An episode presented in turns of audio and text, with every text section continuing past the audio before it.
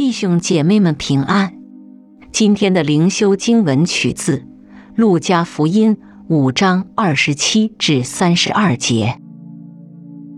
这是以后耶稣出去，看见一个税吏，名叫利位，坐在税关上，就对他说：“你跟从我来。”他就撇下所有的，起来跟从了耶稣。利位在自己家里为耶稣大摆筵席，有许多税吏和别人与他们一同坐席。法利赛人和文士就向耶稣的门徒发怨言说：“你们为什么和税吏、病罪人一同吃喝呢？”耶稣对他们说：“无病的人用不住医生，有病的人才用得住。我来本不是召义人悔改，乃是召罪人悔改。”让我们同心祷告，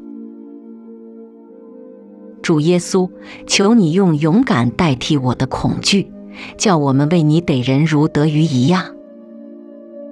阿门。愿主用他的右手拯救你，成就他在你身上的旨意，从今时直到永远。